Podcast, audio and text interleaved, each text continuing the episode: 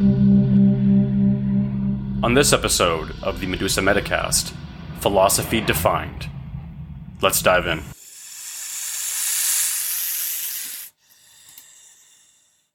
I figure that the best place to start with contributions to this website was to offer some minor elaboration on how I define philosophy and why I prefer to define it in this manner. Rather than bore you with the origins of the word, it's from the Greek word philosophia, meaning love of wisdom. I'm so rebellious that I even defy myself regale you with stories about some of its well known progenitors, or attempt to instill a sense of awe in you by listing a plethora of philosophical quotes in the hopes of gleaning some amount of credibility by proxy, I will put it simply philosophy is thinking as an activity. There are far more robust definitions on offer, and ones which are certainly more eloquent, but they don't compete with the elegance of the one I've provided, at least in this context. The naturally skeptical among you may already be unhappy with the definition I provided, ready to challenge not only its potential utility, but even the basis upon which it was formulated. These are fair points, and one that I'd like to address immediately. I bet you didn't think we'd be getting into it so soon. Let's clarify something that I hope you'd agree is uncontroversial. Definitions are descriptive, not prescriptive. What I mean by this is that definitions are descriptions of how words are being used, not prescriptions of what words mean. Admittedly, a discussion could be had at this point regarding whether or not this is a true or fair distinction, and perhaps I will write about that in the future because there is certainly something there. But for now, please allow me to elaborate on my point. Dictionaries had to first be compiled, and this was done through observing people communicating with established words typically having already been compiled in lexicons, and then recording their meanings. The meaning, however, in this instance, is not one that illustrates truth, it is one that conveys information. Language has never conveyed truth, nor was it ever designed to do such a thing.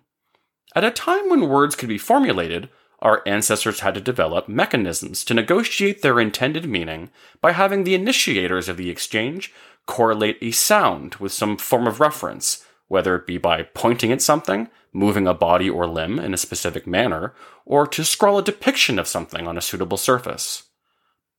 Over time, language generally becomes more sophisticated, and the amount of information a single word can convey becomes highly saturated. This is useful because it makes our ability to communicate far more efficient, and it provides individuals the ability to express themselves, and that is essentially the crux. Language is a tool that we developed to facilitate the conveyance of information. A wonderful tool language may be, it certainly doesn't convey truth automatically by virtue of there being information present. There is no recorded historical event of a book containing words and their definitions being handed down to a person by a deity, then that dictated which words would constitute which languages and how they are to be used. We know this and we can see it by how many words have numerous definitions. That is, more than one piece of information that they can convey given the context, the time period, or the part of the world where it is being used. New words are also added all the time, a demonstration of the fluidity of this tool and its propensity for innovation.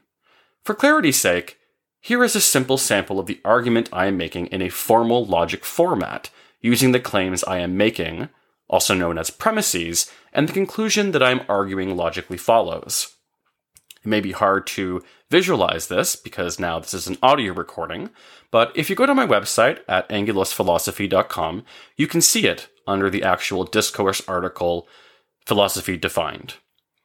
The first premise would be that human languages are methods of conveying information. The second would be that one way of conveying information is with words. The third would be the information that is being conveyed with words is negotiated over time between two parties. The fourth premise would be that parties who observe linguistic exchanges sometimes record this information. The fifth one would be when this information is recorded and then compiled, the body of work is called a dictionary.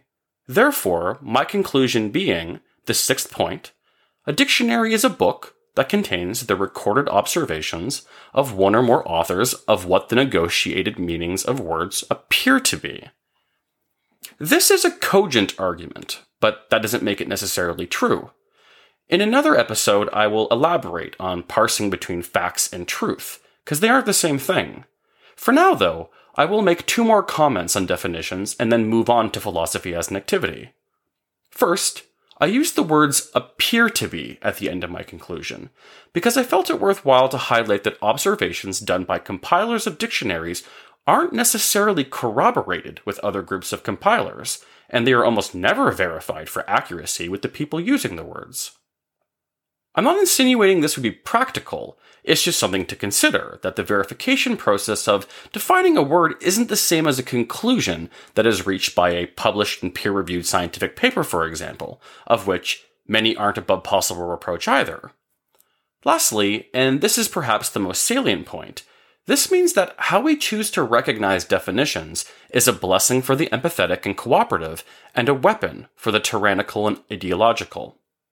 If you and I are having a conversation, and our priorities are to understand one another and see the potential diversity of our viewpoints, we will actively try to ensure that we aren't being misleading, and strive to clarify our meaning when we seem to disagree, just to verify that it is in fact a disagreement and not a misunderstanding. Disagreements are fine. In fact, I start to become mildly suspicious when everyone in the same group is on the same page.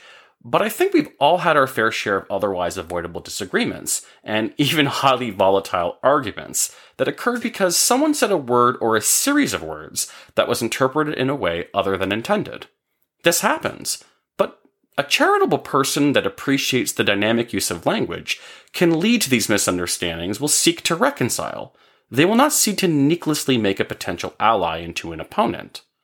On the other hand, if you and I are having a conversation and we have misaligned priorities, for instance, if one of us seeks to undermine or dominate the other, a very useful strategy is to insist on the meanings of words, despite the fact that we know that this would be a logical fallacy.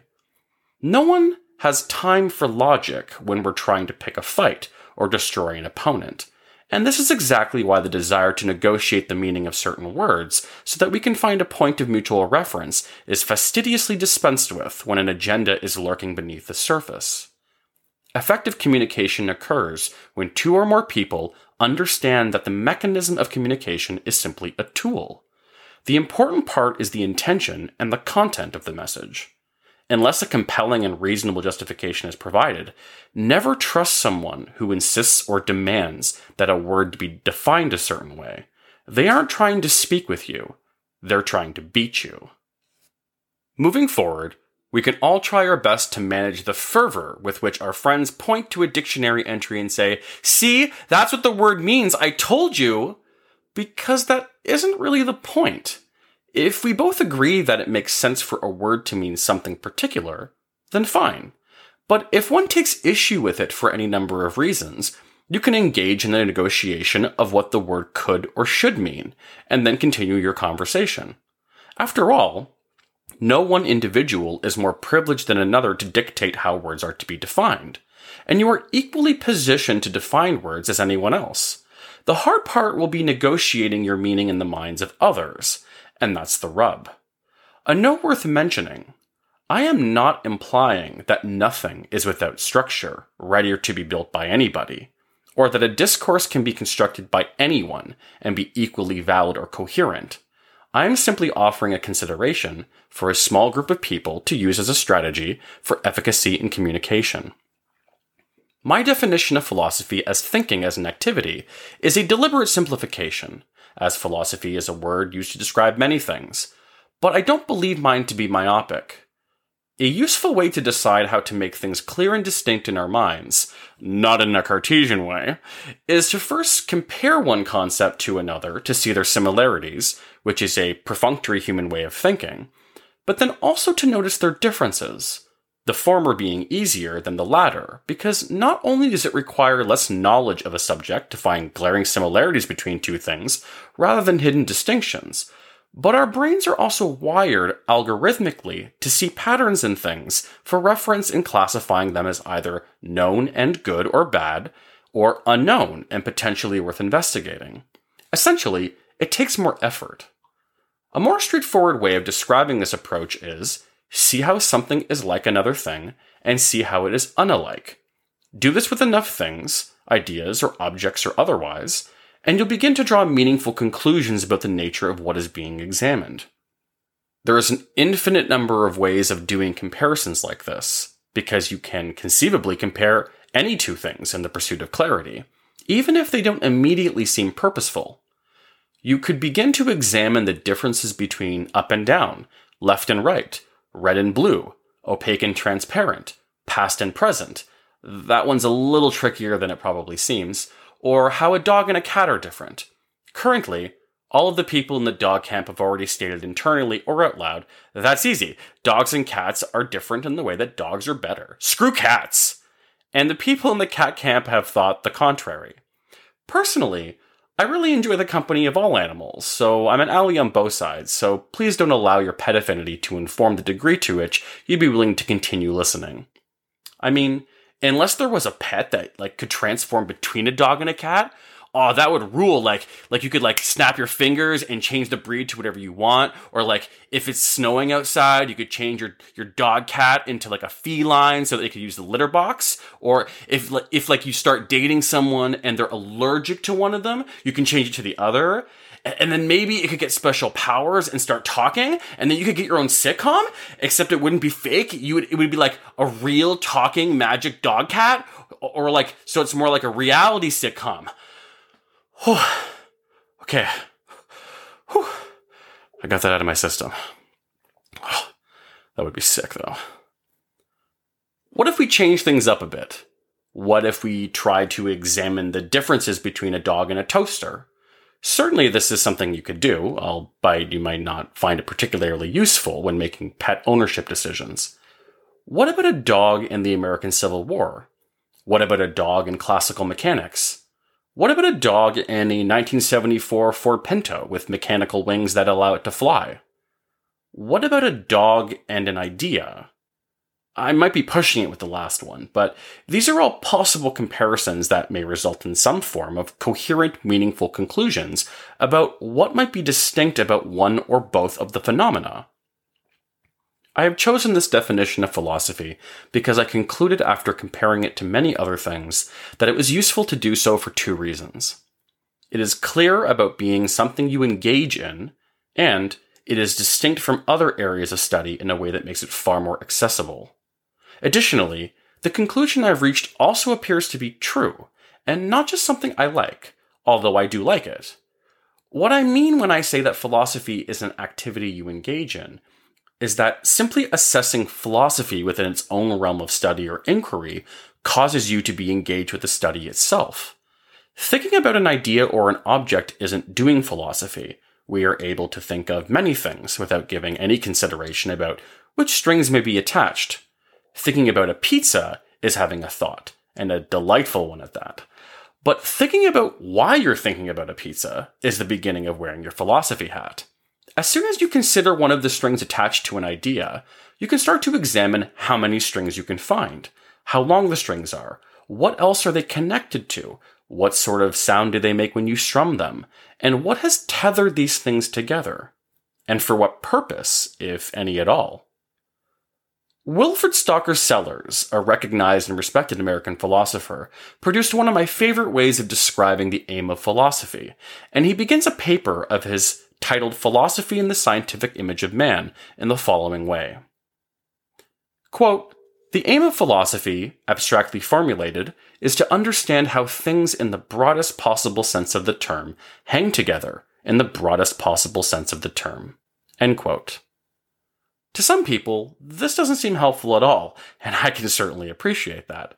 Abstractions are a realm within which we don't often find ourselves in modern times. I, on the other hand, salivate from reading the words hang together due to the simultaneously cohesive and messy imagery it conjures in my mind.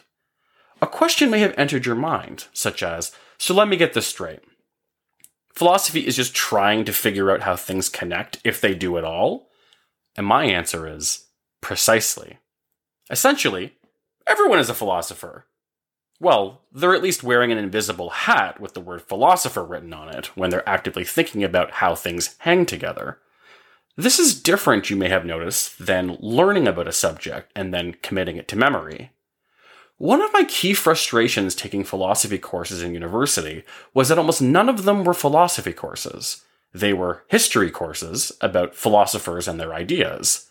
We read the material, committed it to memory, and then wrote essays explaining what we had learned. This isn't philosophy. And we know it can't be. Because if we replace the subject matter here with any other material and maintain the formula, you have virtually every curriculum in modern education, at least the ones in the humanities and social sciences. This would constitute learning about philosophy.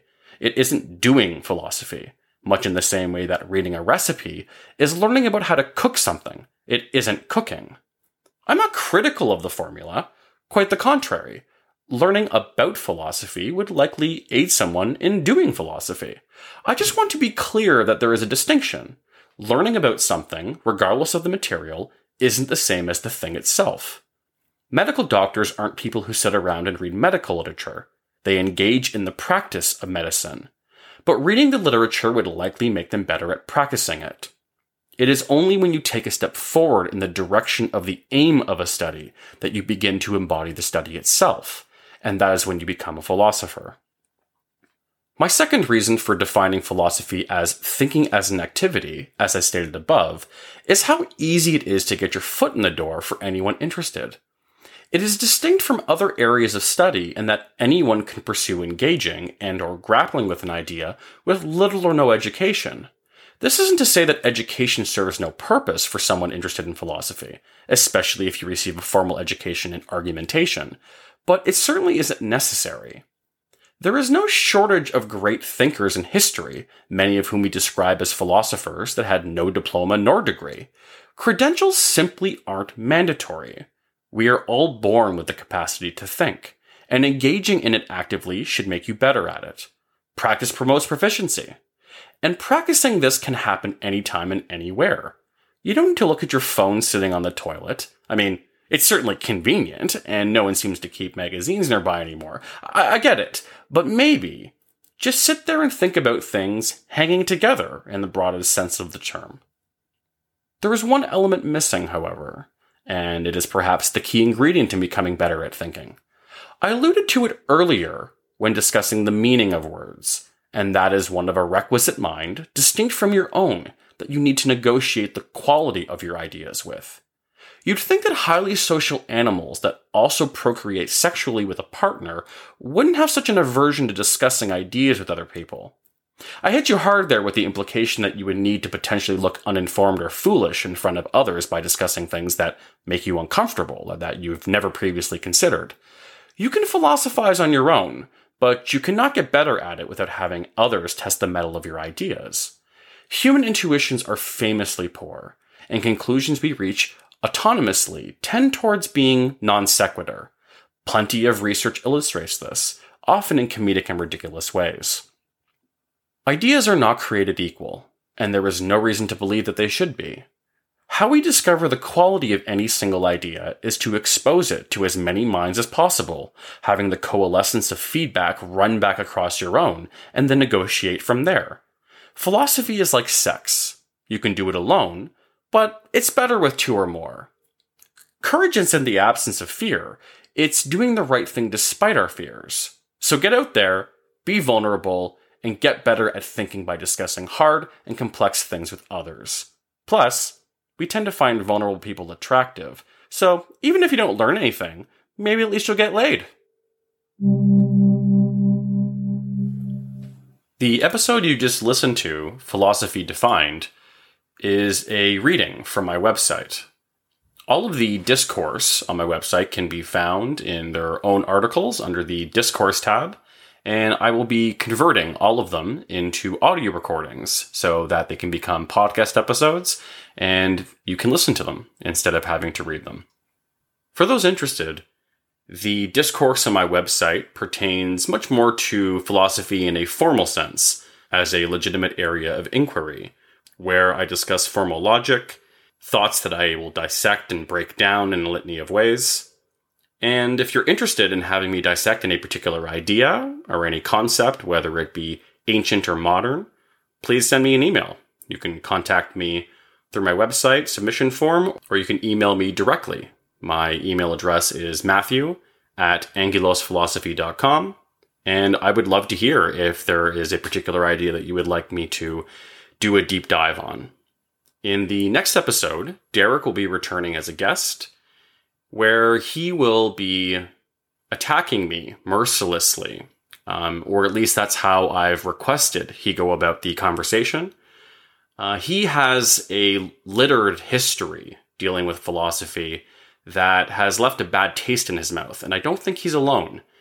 Uh, there are not a significant number of worthwhile offerings from the realm of philosophy compared to other realms, in my estimation. Or if there are, it is my opinion that they aren't as significant or as socially relevant as maybe they could be. And I have a feeling that part of that could be because it's not being done very well. There is a lot of really bad quality philosophy out there, and there is some confusion about the extent to which having a philosophical approach or learning about what philosophy has to offer could be of any value in your life. And uh, I will be making the case to defend that. So it should be fun, and uh, I hope you tune into it. I hope everyone had a good New Year's and uh, has hopefully had better prospects on the horizon for the upcoming year. And I hope that you'll keep listening as the year goes on. That's it for this episode. This is Matt from the Medusa Medicast signing off. Until next time, viciously pursue truth with courage and kindness. Take care of yourselves and one another. Goodbye.